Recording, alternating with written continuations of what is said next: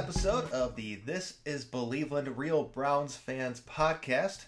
Uh, Jordan and myself are joined by Ian Glendon, the editor-in-chief of Full Press Coverage, but we're going to specifically talk about the Tampa Bay Buccaneers. Ian, how you doing today? I'm doing well, fellas. How you guys doing? We're doing well. We're, we're doing we're, well. Again, thank you for coming on. Yeah, we're doing pretty great. Sure.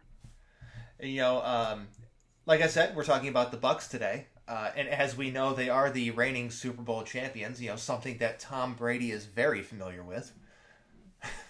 oh, yeah, I, I was wondering if that was my cue. yeah, that's, that's your cue. Go ahead and uh, uh, regale us with the tales of the glory of Tom Brady.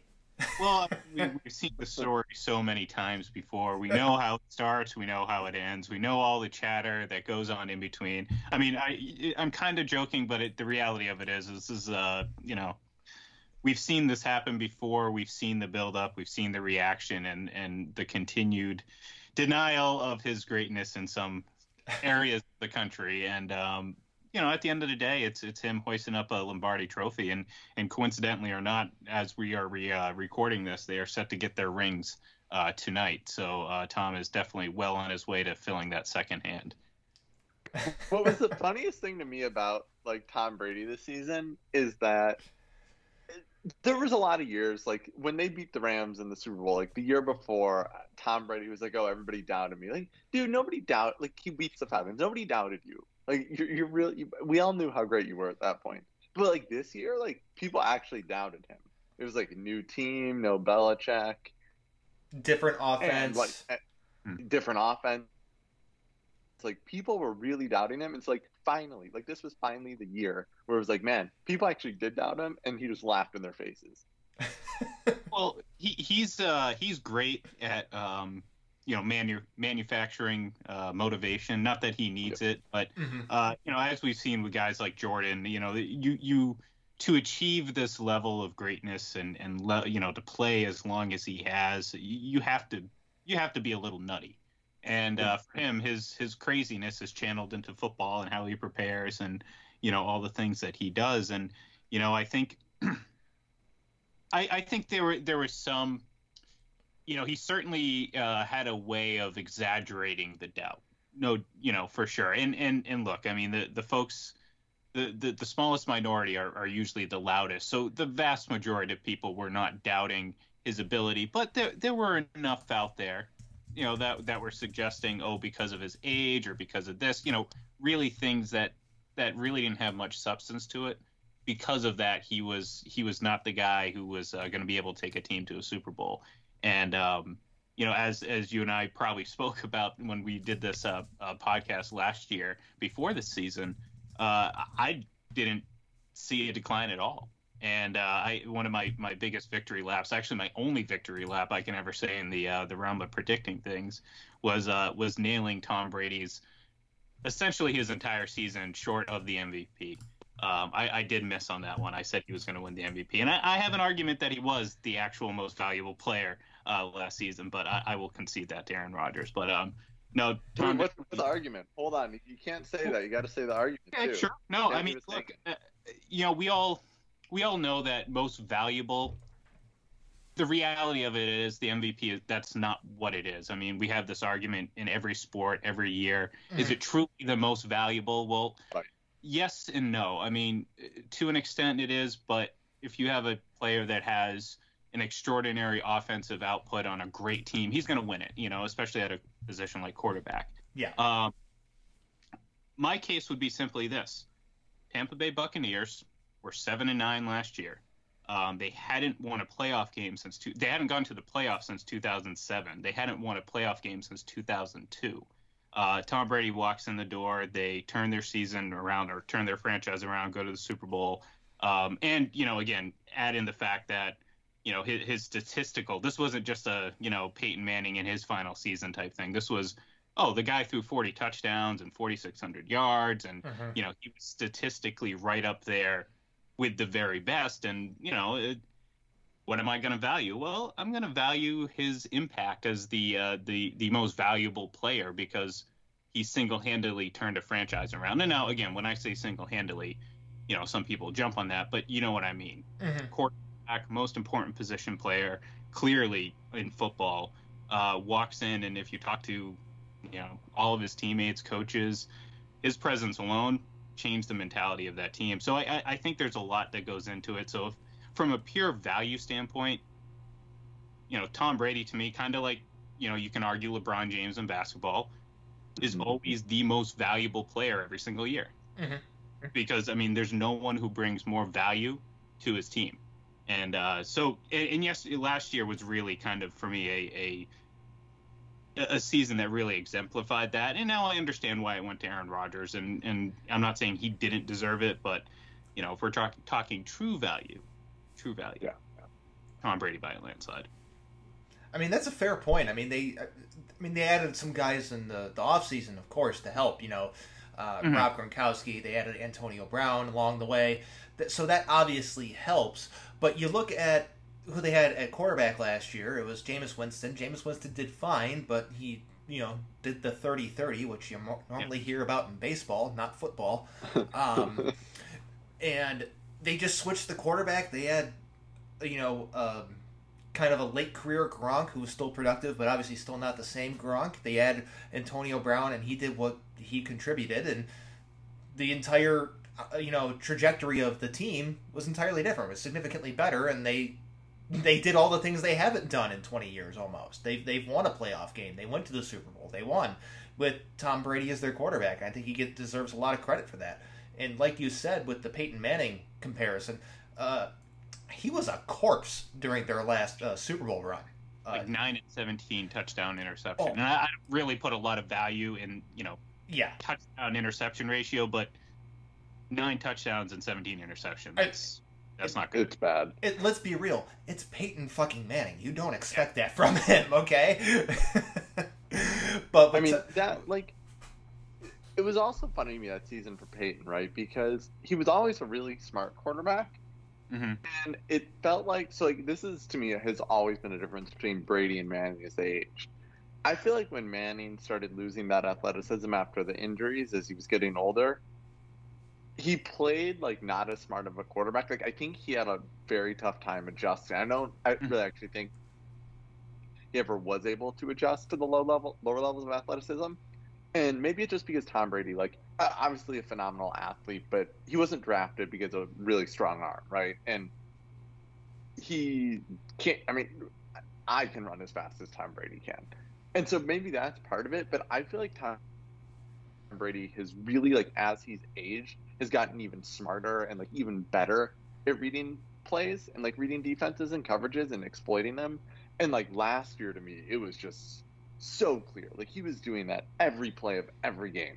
Just, well, like, tearing defenses apart mentally. And, and I'm glad you brought this up, because this really kind of... I'm sorry, I'm kind of commandeering the conversation oh, here. But it opened up the door Great. for some of my, my, my bigger points. And, like, uh, you know, about Peyton, that is a good point. Because, like, sometimes, you know, as an athlete, as you age, I mean, you, you have to go through the adjustment of learning, you know, how to deal with your physical limitations. Now, you know, again, Tom Brady's a different...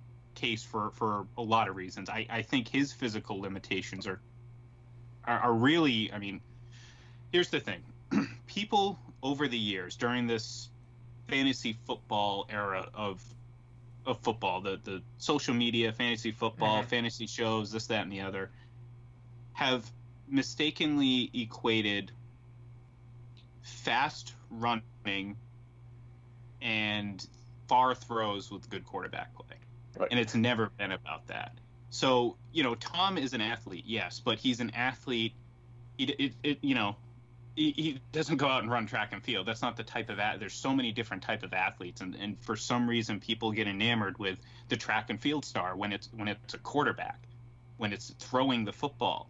And there's so much more, uh, uh, like you brought up, the mentality of it, the, the, the reading defenses, making right decisions, just everything about the position that – one cannot be quantified, and that's a that's another uh, stumbling block for people, is that they get tran- they get fixed on certain numbers, and there's just no way to quantify everything in football. So the idea that, you know, he has lost the step physically, like even if he did, and again, I, I can sit here and make an argument and say that you know, he, he might have actually like gained some things physically, as crazy as it sounds.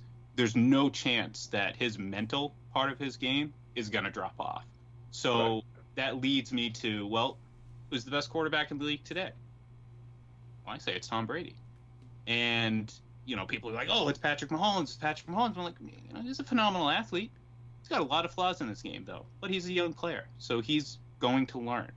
And as he yeah. learns, we're going to determine whether or not his greatness was, was short-lived or, you know, he's one of the all-time greats. But, you know, people get enamored with the physicality. And we saw it after the Super Bowl. I mean, good God. I mean, how many people have celebrated an incomplete pass? But yeah. the reality of it is, yeah, despite his great start, his two thousand eighteen season, that one season didn't make him smarter than Tom Brady. There's not a quarterback in the league right now that can touch Brady's pre-snap ability. And people are like, oh, you, that's that's hyper. No, no, it's it's it's true. And his ability to diagnose and make these decisions and, you know, consistently year in and year out do these things. And people are like, oh, he's it's luck, it's this, it's that. No, it's it's Tom. He's the smartest football player on the field today. And I think when it comes to looking at quarterbacks, it's not about throwing fifty touchdowns. It's about throwing the right number of touchdowns and the right touchdowns in the right time. And no one does better right. than Tom Brady. So I guess I just made my case sort of for him being the best in the league now. But again, a lot of it has to do with mental, and then he's great physically too. So, yeah. Well, and I, I mean, like, I, so like two points, right? One, I agree. And to me, it is not dissimilar to basketball. Like LeBron James, I don't care what anybody says. He's still the best player in the N B A. Giannis had an incredible finals. Mm-hmm. LeBron's the best player in the N B A. And it's kind of like the new fancy thing. And I think where like Giannis has these flaws that LeBron just doesn't have, right? Like shooting's a big one. I think Mahomes and Brady are the same, where Mahomes has like one real key flaw in his game, but it is an enormous flaw, which is he can't throw like without these massive dropbacks, mm-hmm. right? To get the most out of Pat Mahomes, you have to put him in at least a five-step drop, oftentimes more. Whereas, so like for me, that disrupts the rhythm of that offense, and like all it takes is real, real quick, and I'll, yeah. I, just, I just want to chime in. I think that is part of his accuracy problem, and, and a reason yeah. why I think he needs to improve. But that, go ahead. Sorry, I just wanted to chime in with that. Yeah, no, no, I totally agree. And I think, but so the point I was about to make, like in the Super Bowl, the Buccaneers have a great pass rush, and they're able just to get him off rhythm by a split second. And when Mahomes gets off rhythm, that entire offense does. Because like if Brady makes a bad throw, what ends like he just like it's still the same beat, right? Like mm-hmm. they know at nine, eight seconds they're gonna snap the ball. Right? There's they know what play they're running after this one, no matter what. Whereas with Mahomes, like if he messes up, you may have lost twelve yards on the play. Yep. And you don't have that problem with Tom Brady. And so to me, I that is like part of what makes Tom Brady special. And I, I think to your point, you can't quantify it. I mean, I guess you you could, but it would be a pain in the ass, and I don't know for how much gain it would give what somebody. But like, I, whenever I watch Tom Brady, whether it was Buccaneers or Patriots, he has always like had the rhythm of that offense down to like a steady beat. Like he's just a great drummer. No, that's a, that's a great point. And and to the the quantifiable part of it is, you know, there's things that just we we talk about football, and there's so many nuances to the game. Like just you know, you can't quantify how a quarterback looks off of safety. Like, there's right. no way to do that. You know, there's no, like, okay, uh, you know, people point to passer rating a lot. And I, I, I think, you know, it, pa- passer rating is, is such a – as the years go on, it becomes more and more useless, in my opinion. But people will point to passer rating, and I'm like, well, you know, passer rating is all well and good, but, you know, it, it doesn't account for sacks. And, and in some cases, sacks are, are very much on the quarterback – as much, if not more, than the offensive line. And and I do think that quarterbacks, like as great as Patrick Mahomes is, as great as Aaron Rodgers is, they will always have that instinct to tuck and run. And sometimes it's necessary, no doubt. Sometimes it's necessary for them. But there's enough times out there that they do it and it ends up hurting themselves, because the offensive line can't be expected to protect for a guy that's running around, you know, twenty yards back and forth across the field. What are they supposed to do? You know, they're they're not meant to do that. And then you right. have, you know, situations where you know, I can't remember the play, but I just saw it shared. Uh, I think it might have been against the Dolphins even. Uh, Mahomes scrambles back immediately, and he starts doing the, the awkward zigzag back and forth, and he gets sacked for a loss of twenty yards. Now, again, that's not happening all the time. And, of course, you know, this is a strength to their game is, is playing this physic, you know, physical type of, of quarterbacking. But, you know, again, kind of like the whole some people, you know, people have just convinced themselves that fantasy stats dictate great quarterback play. Well, people have also convinced themselves that the the future and the way the position should be played is, well, in, in an athletic running style. And then I say, well, how often is that sustained? Like, I mean, it's, right. to me, there there's no, it's not a coincidence that you go through and you look at the, the quarterbacks that have had the most consistent success throughout the entire history of the league, no matter what era, are the, the ones that stand up. But it's not that they're protected more. It's that I feel like sometimes they use their head more. And the quarterback position is so heady mm-hmm. that it almost negates, like, clearly Tom Brady, like, you don't need to run around to play good quarterback. That's kind of what I'm getting at. Like, yeah. you don't need to right. leave the pocket to be a great quarterback. And some people look at that as, like, uh, uh, uh, something of a flaw in Brady's game. And I'm like, wait a minute. He can make every single throw that these guys make. He just doesn't have to run around to do it. So right. Like, if you were going to ask me to pick a quarterback under, I don't know, twenty-five, right? Mm-hmm. Like, pick quarterback under twenty-five that you want to be the face of your franchise. It, to me, it's Pat Mahomes, and I don't even think about it. Mm-hmm. But, like, I think Pat Mahomes, I I think you're right, is that, like, because he is actually really, really athletic, like, he has been able to use that as an exit point. I think the other thing for Pat Mahomes is it's not just athletic in the legs. Like, I think he's actually a really good pocket passer. It's oh, just no. that I think he, he... loves... Right. Like, he loves a deep pocket because his vision and his arm are so good. And, like, that com- like that is immaturity, right, is a quarterback that, like, Brady just doesn't have. Exactly. Right? Like, Bra- I've seen Brady all the time do those, like, seven-step dropbacks, right? Like, once, twice a game, his entire career he's done those, and he does them really well. But for Brady, it's, like, uh, something he only does once or twice a game, right? He doesn't need to do it every play. And to get the most out of Pat Mahomes, you kind of do.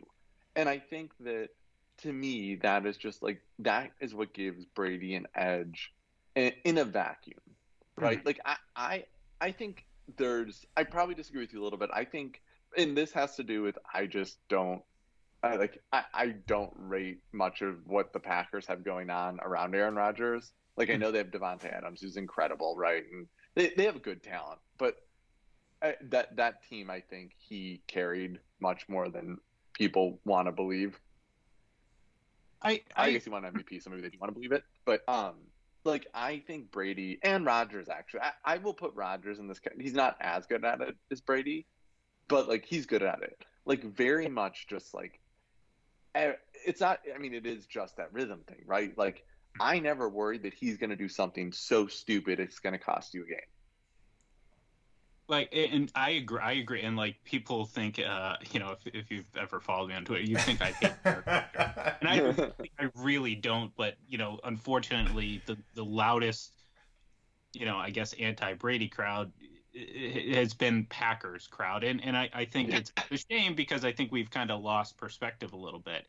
And uh, ultimately, I like I said, I agree with you to an extent. And I, I'm not going to argue uh, his M V P worthiness. Like, I do think he deserved the M V P, and like people will sit there and be really confused how I speak. Like, like I think winning the M V P is great. I don't think that makes you the, the best quarterback. Best. You know what I mean? Like, I don't think it's just a year to year thing. Um, with Aaron Rodgers, and I tell this to the fans, and it, it ticks them off a little bit. At the end of the day, regardless of what you think his help is, or or you know, where, uh, uh, th- you know, blame should lie here, blame should lie there. If he plays marginally better in a few championship games, he has a few opportunities to win Super Bowls. And at the end of the day, that's one of the biggest differences between the two. And it's a huge difference when, when you're talking about uh, uh, end of career legacy. Like, it's not a like on the stat sheet, it's not going to be a huge difference. People are going to sit there and again point to passer rating or this, that, and the other, and say, "Oh, he did this, he did that." But you know, you don't have that gap of success, you know, by accident. And and I think it did kind of you know, to, I guess to bring it back to the Bucs and the and the current uh, uh, what we saw last year, I think it was very much exemplified in this game, not only in the stats but on what we saw. I mean, people are, are arguing to the to the moon about Aaron Rodgers outplaying Brady, but you know, that's that's using passer rating and the fact that he didn't throw interceptions. Well, you know, yeah, the interceptions aren't good, but the reality of it was, right after those interceptions, Aaron Rodgers and the Packers went three and out both times. And in both situations, their drives lasted shorter than the interception drives, you know, that right. Brady went on. And, and they gained fewer yards and, and set the Bucs up in better field position off the punt versus off the interception. So people, again, have tricked themselves. You look deeper into some of the, you know, you know, more analytical analytics, it suggests Brady was was obviously the better player. And at the end of the yep. day, he made the plays in the right time, because the last two drives of the game, field goal drive and then two minutes to kill the clock, that was it. Aaron yeah, Rodgers. There's a German guy who's a Bucs fan on Twitter, uh, Timo Riske, and he works for P F F now, but he mm-hmm. not he'd been, I think, just independent before. And he had this article when the Bucs signed Brady, and it basically was like, we don't know why, but like if you look at like these real models, not like pass rating, but like real models, like it suggests like Tom Brady, like just switching teams is going to make the Bucs one of the best teams in the N F L. And this was obviously before the season. And it was just like, it's, we can't quantify it, right? It's not like the yards he throws. It's just that it's if you winning. Look at over his career, right, he has like this impact on winning that we still can't really quantify. Seven we know it's there, like we see seven it there. And nine on third down in that game, all seven yep.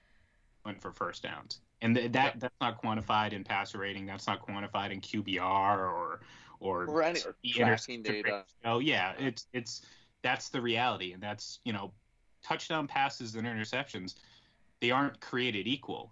And yeah, I, I understand that. You know what I mean? Like touchdowns obviously are all worth six points, but you know, a touchdown down twenty-eight to ten when when the defense is is, you know, kind of just coasting, trying to get to the end of the game, isn't as as important as a touchdown that comes in the final seconds of the first half, where you give up a, a I don't want to say a fairly certain fifty yard, fifty-seven yard field goal, but a pretty good guaranteed three points mm-hmm. against the Packers, to take a risk and throw a deep pass to Scotty Miller for a touchdown where the clock would have ran out. So they were, they were giving up points in a very close game, and that play turned the game around. And all of a sudden you're looking at the Bucs says, well, they're pretty much going to scroll. Now, th- again, interceptions brought him back in, but mm-hmm. you can't account for some of the little nuances. And it kind of, like I said, goes back to my bigger point where you, you just can't do that, especially with quarterback play. I, I think what it comes down to when people find themselves in the middle of the Aaron Rodgers, Tom Brady debate, which you seem to uh, on a daily basis, Ian. It finds um, me. What it is, it, it finds me. If you ever want to see Ian dunk on some people, uh, go check out his timeline. Quite entertaining. Um, but I, I think people get enamored with the with the flashier play of Aaron oh, Rodgers. Yeah. Versus Tom Brady, who looks more like a steady Eddie, even though he's not that. He's he's basically the you know the best guy ever to play the position, but because he he's not doing the the rollouts or breaking tackles or you know throwing on the run, people get you know just kind of blinded by Aaron Rodgers' uh, you know SportsCenter top ten plays versus Tom Brady's overall continued effectiveness. Absolutely, absolutely, and and it really. It's kind of been the like the big theme of the show. Actually, I kind of like it because it's right in my wheelhouse. Of we got we gotta we gotta stop getting so you know nuts about some of these plays. Like I, you know, again, I'll bring bring up the whole Patrick Mahomes thing, and it's like, look, at the end of the day, it was a bad throw mm-hmm. into uh, quadruple coverage, by the way, that just happened to go through Devin White's hands, and then it hit the the Chiefs player. So, but all people remember is the horizontal throw. And the ball hitting the, the, the Chiefs player's hands. It's right. like, you know, it's like those E S P N graphics where they wipe out like the players and then they do the weird camera angles. And it, it's that's what people remember. They're just mm-hmm. forget about the defenders surrounding them. Forget that it was a bad play and, and you know very, you know just not a close game. So like, but like you said, I mean, people love the athleticism. Athleticism. They love the craziness, but that's not what quarterbacking is.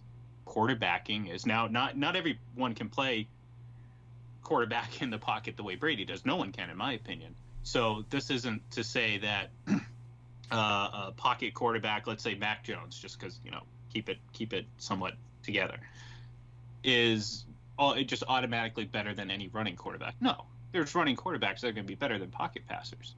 I'm just saying there's no quarterback, running or not, that's better than Tom Brady now or then or ever. So, you know, right now I, I think it's fun. It's easy for people to discuss. Uh, you know, we, we've seen how, I think, how, I don't want to say basic, but how basic a lot of the national programs are. It's much easier to, to argue this than to argue actual things that require deep thought. And I make this point with Patrick Mahomes a lot is we shouldn't even be talking about him and, and Tom Brady in the same sentence, certainly not after these three years. I mean, Brady has bested him a couple times now at this point. So what we should be talking about, and it's harder to talk about, is his standing, and you mentioned it already, with, with the young gun crew of quarterbacks, which I think there's a lot of really good ones. Obviously, I would put him at the top, mm-hmm. but it might get interesting in a couple of years. I mean, who's to say that Justin Herbert doesn't all of a sudden have two great seasons in a row, and all of a sudden you're thinking, wow, maybe Justin Herbert's the best quarterback in that division. I'm not saying it's going to happen, but yeah, that conversation. No, and I, I don't like I don't like projecting rookies at all because I'm horrible at it. But like Trevor Lawrence, I still think could be he could be Andrew Luck. Yeah, to me, like I think he's that talented. Again, I he also could be Ryan Leaf. I'm I'm I'm bad at projecting, but. I think you're right. I think there's some special young quarterbacks out there. Well, and, and, and that's why I think that the conversation should be more about Patrick Mahomes versus those guys. And then if you want to talk about career-wise, well, I, I and again, this has been part of my timeline a lot lately is, well, you got you got three guys you can compare him to. Dan Marino, Kurt Warner, and Aaron Rodgers. You know, a contemporary and, and two guys that – and one guy that was – You know, well, actually, both of them are really kind of, you know, that, that era where Brady first started. So, yeah, one real contemporary and then, you know, two that were close enough in terms of, uh, you know, overlapping eras. But they all had great first three years in the league. Mm-hmm. Kurt Warner won a couple M V Ps. He went to a Super Bowl, won a Super Bowl, a couple Super Bowls. Dan Marino won an M V P his first season, set the touchdown record, which stood forever. Uh, you know, obviously went to a Super Bowl, didn't go back. So, you know, when it comes to discussing where does Patrick Mahomes rank in history, we'll start with those two conversations. Forget about Brady. Brady is so, so, so, so, so far in the distance that, like, you shouldn't even, like, the, his breath shouldn't even be mentioned in the same sentence. And, again, we're talking about not just uh, Brady's history. Just look at during Patrick Mahomes' career. He's beaten him twice in two of the biggest The, the two biggest stages they could have possibly met. So mm-hmm. uh, it, it's harder to have those conversations, though. It's easy to, to throw out Brady versus Mahomes because, you know what, you throw out a stupid question, you're going to get stupid responses on both sides, and you're never right. going to find anything, and it's just going to be an endless cycle of rinse and repeat, and that's that's kind of where we're at. Rant over, I guess. Uh, n- now, I, I, I will say it's fair to have conversations comparing Mahomes and Brady during one specific season, and only that one oh, specific yeah. season. But if, when people start talking the legacy of Patrick Mahomes, like, okay, let's calm down here. Okay, he's got a long way to go before we start Bowl, comparing won one legacies. Yeah, right. Well, like if Pat Mahomes came in, won two M V Ps and three Super Bowls, it'd be like, okay, like. Exactly. If there's ever going to be a guy that rivals it, it's this guy. But, like, he's been great. He's been incredible. I haven't seen a young quarterback like him in a very long time. But, like, you can't compare careers. It's not even compa- – it's no, especially when no they're, they're concurrent runs, Brady's has right. been better. You know, like, people right. sit there and be like, well, Patrick Mahomes has done this. I'm like, yeah, well, well, guess what? During these three years, Brady has been, you know, obviously beaten twice, won two Super Bowls. So it's like it, – it's just – Like, I'd love to have that conversation, but I think it, it cheapens the actual conversation. I think it's unfair to Brady and Mahomes, really, because mm-hmm. I, I don't you know who's to say that he wants this. Now, maybe he does. Maybe he's – I don't think he is. I think he's a very humble kid, and he seems like a really good good kid. So I'm not – I don't think he actually sits there and says, yeah, I'm better than Tom. No, I think he is – you know, would look at this with perspective, but fans don't. So they sit there, and we'll go back and forth, and we get these – cheap conversations all the time, but you know the reality of it is I want to see what these young quarterbacks do. I want to see if you know, Mahomes does become more Peyton Manning, you know, multiple Super Bowl uh, winner or appearance guy, or does he become Kurt Warner and only go to three, or, or you know, Aaron Rodgers, maybe he doesn't go to one, you know, another one. And and I tell people all the time, like, the odds of, of Pa- Patrick Mahomes going to zero Super Bowls the rest of his career is so much higher than him going to four or five, let alone ten, that, again, mm-hmm. It just makes the whole conversation silly. And I, I, I think we can have better conversations about quarterbacks that don't involve, like, this huge gap that just will never reconcile. But, you know, hey, as long as they keep playing in Super Bowls, we're going to keep uh, we're going to keep hearing it. So I'm, I'm glad you brought up that very specific sentence, because uh, something that me and Jordan have talked about many times, and we've asked most of our guests about, is uh, some of the young quarterbacks from uh, a draft not too long ago. One of them happens to play for the Browns, one of them plays for the Bills, one of them plays for the Ravens. Uh, you better know them uh, as uh, Baker Mayfield, Josh Allen, Lamar Jackson. Uh, the conversation around those three seems to be uh, an interesting one. Uh, you know, going into last season, it seemed like Lamar Jackson was going away and running away with the torch of the best quarterback of that class, but right now I'd say it's probably Josh Allen. What do you think? Uh, yeah, I mean, be, look, I think obviously, uh, I, I'm not, you know, one of those people that sit there and say Lamar Jackson can't throw. No, I, I'm, I'm very biased towards, uh, strong pocket passers. And I, I think Lamar Jackson's a pretty good one. Uh, Josh Allen showed that he could be a really great one. Mm. Uh, there's no guarantee. There's yeah. no guarantee. Um, he's certainly, you know, we're, we're basing a lot of this on a huge leap in that, that third year. Stephon Diggs helps. Oh, yeah. Some consistency, you know, and a team, a good team around him certainly helps.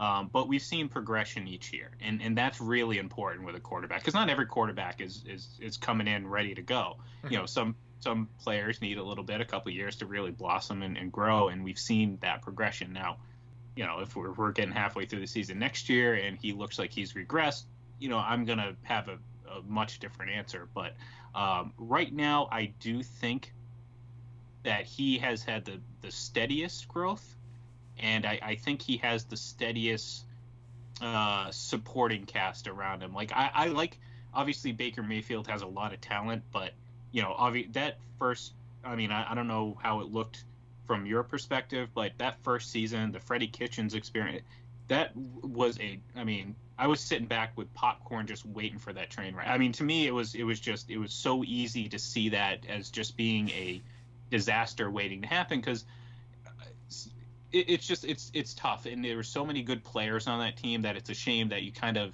lost a year. But we've seen that turnaround, we've seen that kind of change obviously last year, and I, I do think Baker Mayfield could really um, really t- take a run at that best of the three quarterbacks this year.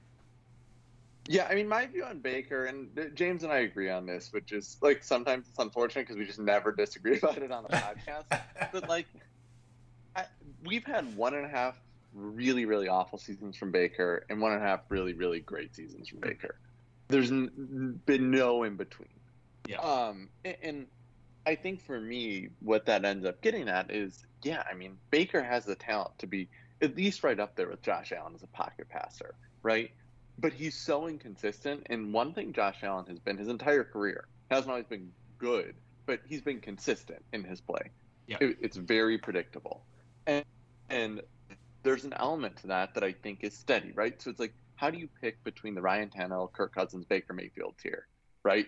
They're like these guys. Well, it, I don't know for good or bad, the difference between, I think, Tannehill and Cousins and then Baker are that Tannehill and Cousins are much more consistent. Yeah. I don't love inconsistent quarterback play. Kind of like Tom Brady's the other extreme, extreme, right? He's like the most consistent N F L player I've ever seen. Um, game to game, year to year. But Baker, I, I think when you have an inconsistent quarterback, if he has a bad game, the team loses. And that's really a lot of what we've seen with the Browns. And I, I just think it gets like, I don't know. For me, I I like Baker. Like, as a dude, he's like a fun quarterback to root for. I don't know that I think he is going to be of the tier where you would want to give him a pretty big extension. No, and, and consistency, that's definitely uh, a huge concern, because, like, that's the thing. You can you you you have some great you can have some great highs, great highs for sure, and you see some great quarterback play. But all it takes is one or two bad plays, and if they happen consistently enough, it can change an entire direct uh, trajectory of a season. Um, you know, Jameis Winston's probably the most extreme example of that. But uh, no one's going to argue and sit here and say the Bucs weren't a you know a, a team with talent. But as we've seen before, talent doesn't get you anything unless you, right. you can put it together. And you know, if you have a guy that, I'm not saying Baker Mayfield turns into Jameis Winston, but if you have a guy that makes one or two really boneheaded mistakes once a game, that's enough to sink your ship pretty quickly. And well, and people don't like talk about it. Jameis, when he was on, and like you cover the Bucs, so you know this. Like when Jameis was on, he would look like Pat Mahomes. Yeah. Oh yeah. Big arm, strong arm. You know, great throwing, uh, great spiral, everything like that. But that's the problem. Yeah. If he only does that seventy-five percent of the time, it means twenty-five percent of the time you're getting, well, in his case, some really bad quarterback play. And and that even is, if he does it ninety percent of the time, right? Yeah. Like, as a quarterback, like if you if it's ten percent, you're not going to be elite. Exactly. Exactly. So I guess non-quarterback question. To me, like, and you've kind of joked about this coming on, like, when we were starting, the Buccaneers, really, it's more or less the same team mm-hmm. this, going into this season. But one of the questions I had was, like, you guys have so many, or the Bucs have so many, like, Devin, young guys like Devin White, Tristan Wirfs, uh, the guard, Ali, Ali Marpet, yep. yep. Marpet, Carlton Davis, Winfield, right? Like, you have all of these really good. So, to me, that's one of the most interesting storylines about the Buccaneers is, I mean, can they be better this year? Like, I imagine all of those guys are going to improve. Absolutely. Absolutely. And, and, and I say this really kind of just, you know, I, I got this vision of this team, you know, obviously when Brady signed. And, and like I said, I'm going to, you know, pat myself on the back a little bit. But, you know, again, I, I picked uh, uh, uh, Brady to go forty-six hundred yards and, and thirty-eight touchdowns. So I, I'd say I was pretty accurate because I was only off by those two touchdowns. So to me, I looked at it as, well, they're going to have a season where they're going to struggle. There's going to be times, uh, you know, looking at it as a, a, a pandemic season, no preseason. Yeah, you, there, there's going to be times where this team, I've seen it with the Patriots every single year. But kind of to what you were talking about before, you're not you're not living this manic lifestyle. You know, you're not living, you know, with the highest of highs and lowest of lows. You're keeping yourself focused on the ultimate goal because ultimately it's a week-to-week league. You have to win one week, then the next, then the next, then the next. There's no jumping around, skipping around. So the ability to to focus the team and keep them focused, even through the struggles, was something that was admirable because then all of a sudden you saw this team get a breather. They finally got a breather after a bye week. They had, I think, twelve or thirteen straight weeks uh, of games uh, during, like I said, this really strange season where they were trying to learn on the fly. And then you started to see things start to come together. There was that really bad game in Chicago. Uh, uh, there was like uh, six or seven penalties on a single drive. They lost that game by like two points. It, it was really just a, a, a real low for them.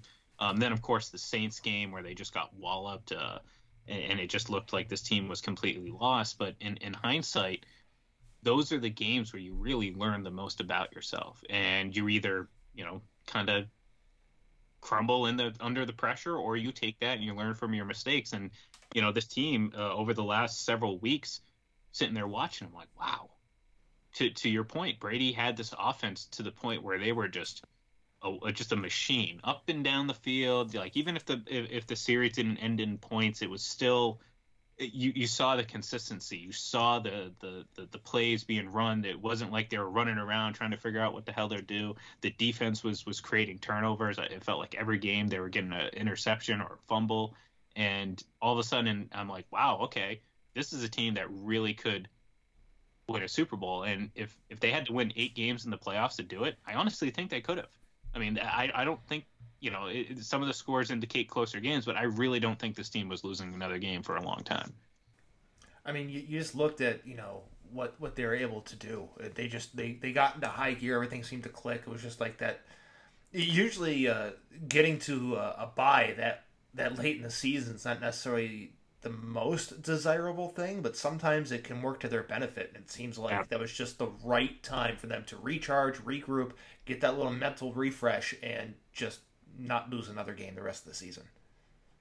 Yeah, I mean, it, it was it was really it was perfect for them. I mean, they were a little bit banged up. Uh, uh, Mike Evans had, had missed a little bit of time. Not he he was banged up. I don't think he missed too too much uh, too many snaps. Chris Godwin obviously missed a few games.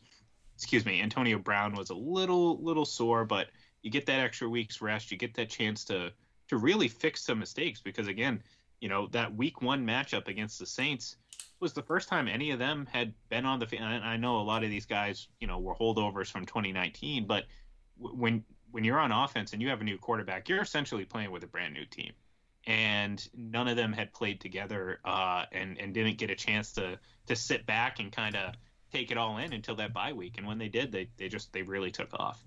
Well, and credit to Arians too, right? Oh, sure. I mean, like I people, it's. I, Obviously, in a much different degree, because Arians has proved to be one of the best offensive minds of all time. But like the Brown, like with the Browns this year, everybody's like, "Oh, well, Stefanski, he's the old school outside zone guy." It's like, well, did you watch the team? Like, yeah, we ran a lot of outside zone, and we kind of like a lot of the Kubiak stuff. But like Stefanski also did a ton of duo, right? And like there were a ton of slant type, like non-play action drop back plays. And, and I feel like Arians, it's much more extreme. Whereas everybody's like, "Oh, well, Arians can only call these like long passes. Like he's like the hit and shoot guy." It's like, not really. Like he had one season where I think it was the, I forgot, it may have been, I forgot what team it was. He was the offensive coordinator. And there was like one year where he did that. And like that reputation stuck with him. It, it was a very different offense this past year than it was under Jameis. Jameis, it was much more of kind of that hit and shoot. Well, because that, uh, that's really all you could do. I mean, people want to sit there, and uh, there's a certain few people on Twitter, one in particular, uh, that will sit there and tell you Bruce Arians ruined Jameis. Well, well, no, maybe Jameis just can't do the short stuff because it's not easy as easy as just dumping it off, as, as people want to suggest. This is really you have to be able to read and react so quickly and just learn what defenses are doing. So that's why Tom was able able to thrive in, in a system where – you know, he had to throw a lot deep because, yeah, Arians does like to throw a lot deep. That's kind of his thing, and that's true. But, you know, to your point, this idea that they were going to be so one-dimensional was, was kind of odd because, like, and I said it before the season, like, if Bruce Arians, like, he's been in, he's been in a lot of rooms with a lot of really good quarterbacks. This is the first time he wasn't the alpha. And, right. you know, I'm not, I'm not, you know, I'm not a Aubrey Huff alpha guy, you know oh. what I mean? Like, you know, since Good. he's like, in the news, uh, it's certainly I, I don't I don't really kind of uh, uh, uh, I I don't believe in that old mentality, but you know what I mean. Like when he's in the room with a young Peyton Manning, like he's he's the boss. You know, it's Bruce Arians. You know, he's your coach. I don't care where you come from. Uh, when he's in the locker room with with Ben Roethlisberger or or Andrew Luck or or certainly Jameis Winston, you know, he was the man. You're coming into a, a situation where, yeah, you're the boss, you're the coach, but that's Tom effing Brady sitting over there. Like, he's not going to sit there and play that up. I, you know, Brady would never do that. He he respects that that coach-player, you know, relationship. But to a point, like, like if, if Bruce wasn't going to be open to learning what Tom liked, this would have never worked mm-hmm. because, you know, it, it just you, you can't work. But like you said, to Bruce's credit, he was very open to it. And and I think, like, you know, people tried to find drama wherever they could because, you know, hey, that's that's that's what people do. That's that's what, what that's what gets views and clicks. But the reality of it was they were just trying to find their way.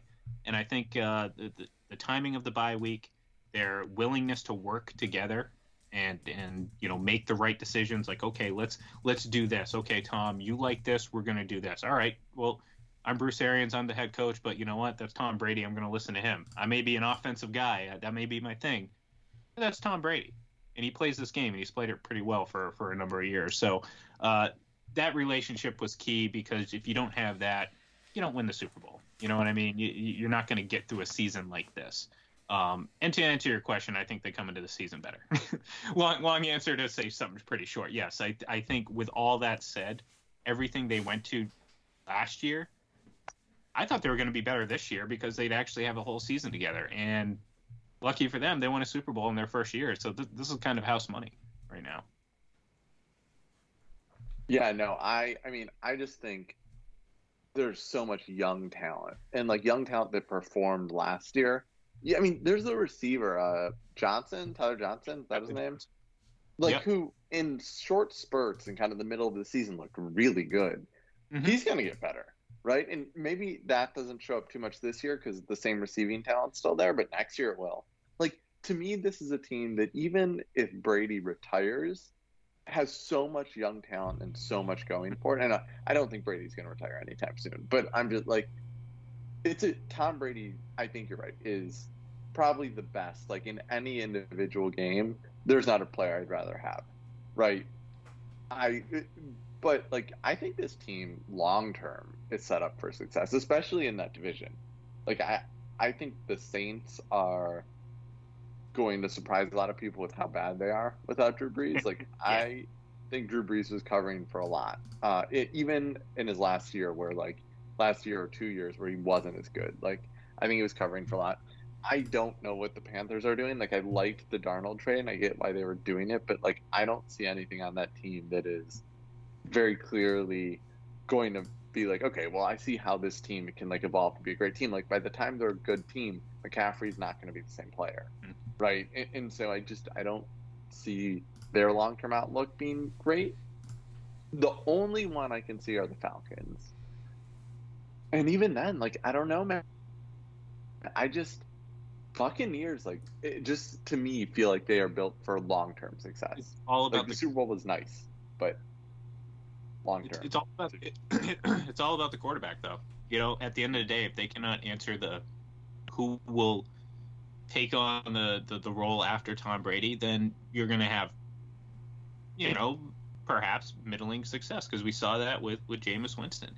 And and yeah. and to your point, I mean, they certainly weren't as talented in twenty nineteen. There's a lot of you know, differences in the two, but to to that same point, there really wasn't a whole lot of differences between the two, and there was a lot of talent, and we've seen a lot of talent surround players, but, you know, uh, I, I have this thing where, like, you know, people do the tired wire thing, and, and to me, the whole tired thing is defense wins championships. It's like, no, it doesn't. Oh, it's it's offense wins championships. It, it's very clearly offense because this entire league has shifted to offense. The you know, rules have shifted. The rules have shifted. You can sit there and look at any sort of metric and just see the gradual growth from year to year to year that, you know, it's it's very clearly an offensive game. So this whole idea that, oh, you defense, which, no, it doesn't. Stop that. That's it's such a dumb cliche. I hate it so much. It drives me nuts. So, like, you know, to me, you can have all the talent in the world. You can have a great defense. The Patriots, guess what? They had the number one uh, scoring defense last year. Or, or end yards deep, or some, some crazy stuff like that. Yeah, well, guess what? It didn't matter. It didn't matter. They didn't get great quarterback play. They had really good defensive play, but maybe it wasn't number one, but it was high up. They were certainly a top ten defense. And, you know, from anyone that argues anti-Brady stuff, from what they, they say, all you need is a top ten defense to win a Super Bowl because, you know, anyways, defense doesn't win championships, offenses do. But to your point, if the Bucs can find a good successor, again, assuming Brady doesn't play four or five years, because that's, you know, that would be ridiculous, right? right? Right. Like, yeah, it's, even I think that's ridiculous, but, you know, at the same time, I feel like if I'm going to take a bet, I'm, I, I don't know if I would take the under on, on forty-seven and a half, let's just put it that way. Maybe, I, maybe I wouldn't. I, you know, honestly, like, he keeps saying forty-five, but at the same time, he hasn't. Like, he keeps leaving that door open. He's like, well, if I feel good, if I feel that. So there, there hasn't been a hard, no, I'm retiring. Like, if we'll see, we'll see. But, um, no, I think the Bucs are set up uh, long-term wise. They're, they're obviously going to have uh, – they're going to have to replace some, some quality veteran talent next year.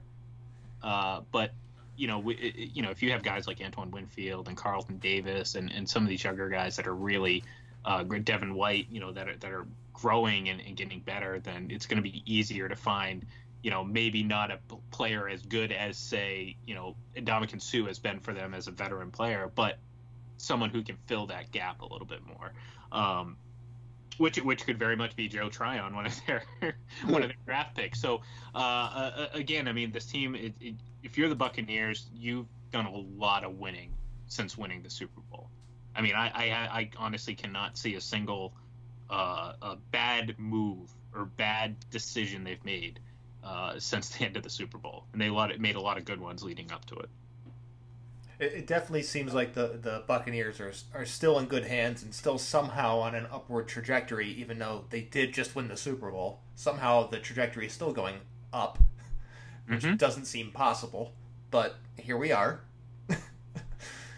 um, is there a, a scenario outside of a, a Tom Brady season-ending injury, knock on wood, uh, mm. that would derail their season entirely? No. No, and, and, and again, I know people sit here and, and they've accused me of it of being a Brady haunt, but I, in in twenty some odd years of playing football, the guy's been in uh, fourteen championship games. Like, you, you, if you if you are if you are quarterbacked by Tom Brady, the the bar the the the, the floor is is a it's being the Final Four team, um, so.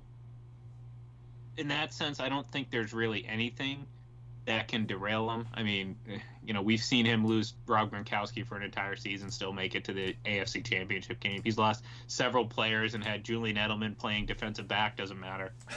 A F C I forgot about that one. That was hilarious. So, yeah, and so to me, I just I look at it like, a short of him missing significant time, there's nothing to suggest that this team, at the very least, will not be in the N F C Championship game again. And, and again, it's just based on just, just a long list of examples uh, of of this happening. So, okay, so you have a pretty strong feeling about them being in the N F C title game. Uh, let's let's get some percentages out from you here. So, percentage they make it to the N F C title game, make it to the Super Bowl, win the Super Bowl. Uh, Putting you on the hot seat.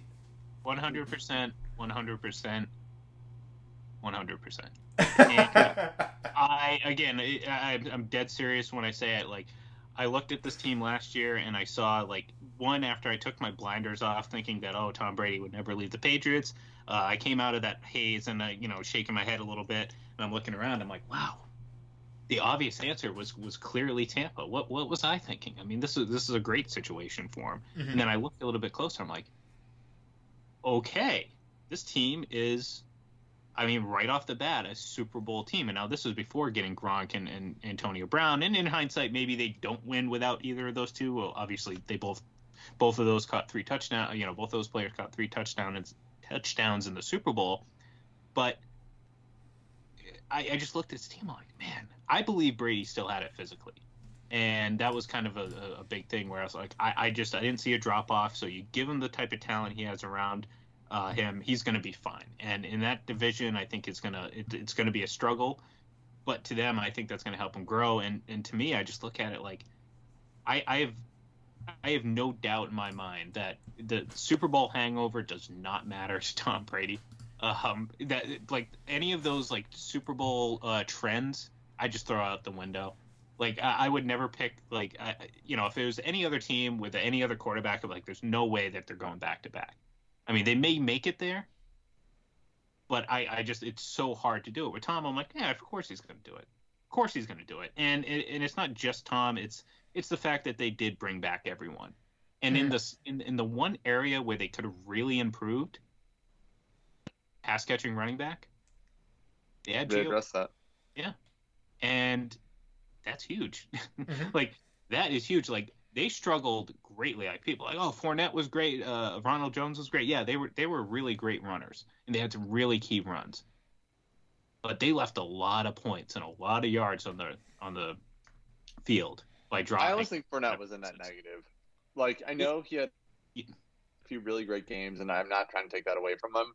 But I also just feel like when Fournette was getting the ball, there were better things. And, and And James and I talk about this all the time. Like, part of the value of a running back is, like, even if there is a better play, you just give the quarterback a break, yep. right? Uh, and so I get that. But to me, well, Fournette was probably the worst one of the running backs they trotted out there. I just, I didn't. I've never been a fan, um, and so I think addressing the pass catching running back problem this offseason is going to be huge because it means less snaps for yeah. Fournette. And and look, when he's in limited snaps, because he, he did play well in the playoffs. Uh, he had a yeah. really uh, uh, uh, game in the Super Bowl, uh, but again, and you know, you, you kind of forget a lot about the uh, you got you kind of forget a lot about the uh, just the drops, and there were a lot, and and you know, a few in, in games, like two or three at times, and it, it's like that kills drives and that kills rhythm, and, and it could be the difference between winning and losing. Okay, so I have, I have one last question before we uh, wrap this up and head out for uh, the rest of the day here. Uh, where would you rank these this set of skill position players from last year's Super Bowl team among other Tom Brady winning Super Bowl teams? Hmm. Super Bowl winning teams? Yes, Ooh. so that that excludes every Randy Moss team. yeah, sadly, and that, that kills me. That's like a, a, a knife to the gut. But, um, oh, that's really, that's, you know. Is it the best? Because I think I, I think an argument it, can be made it's the best. It's it's either this or twenty sixteen. And and twenty sixteen had a lot of, I don't think they had the, the, the uh, notable talent. Uh, and, and without Gronk, you know, missing that Super Bowl, that certainly took away from it. But uh, uh, twenty sixteen, Malcolm Mitchell was a special rookie. He played great. Uh, Danny Amendola, uh, Brandon LaFell, they were just all perfect players at the perfect time. I think big picture-wise, though, you would clearly sit there and say uh, Godwin, um, uh, obviously Evans, you know, Antonio Brown, who could very well be their best receiver next year, as crazy as that sounds. Mm-hmm. Uh Gronkowski, so on and so forth. This is clearly, I think, his best, uh, but by really a long shot, if you think about it. And, yeah. and that's really a testament to Brady when it comes to what he's done in his career. All right. Uh, that's going to do it for today. Uh, I would like to thank you, Ian, for joining us today. Um, and you can always check out all of the This is Believeland Real Browns Fans podcasts on Apple Podcasts, Spotify, Anchor, Uh, the website this is believeland dot com and real browns fans dot com, in addition to my YouTube channel. Uh, Ian, go ahead and uh, throw all your plugs in there. Well, you can, of course, uh, check out the, the website. It's full press coverage dot com. And uh, if you're a hockey fan, check out full press hockey dot com. And if uh, you want to see me talk quarterbacks on, on, on the good old Twitter machine, you can give me a follow at uh, I G L E M thirty-one. Anything from you, Jordan? Thank you so much. yeah, no, uh, thank you so much, Ian. Uh, only thing I'll say, please rate and review on Apple Podcasts and whatever other platform, because it helps get the show out there. Yep. Absolutely. And one final thing, make sure to subscribe.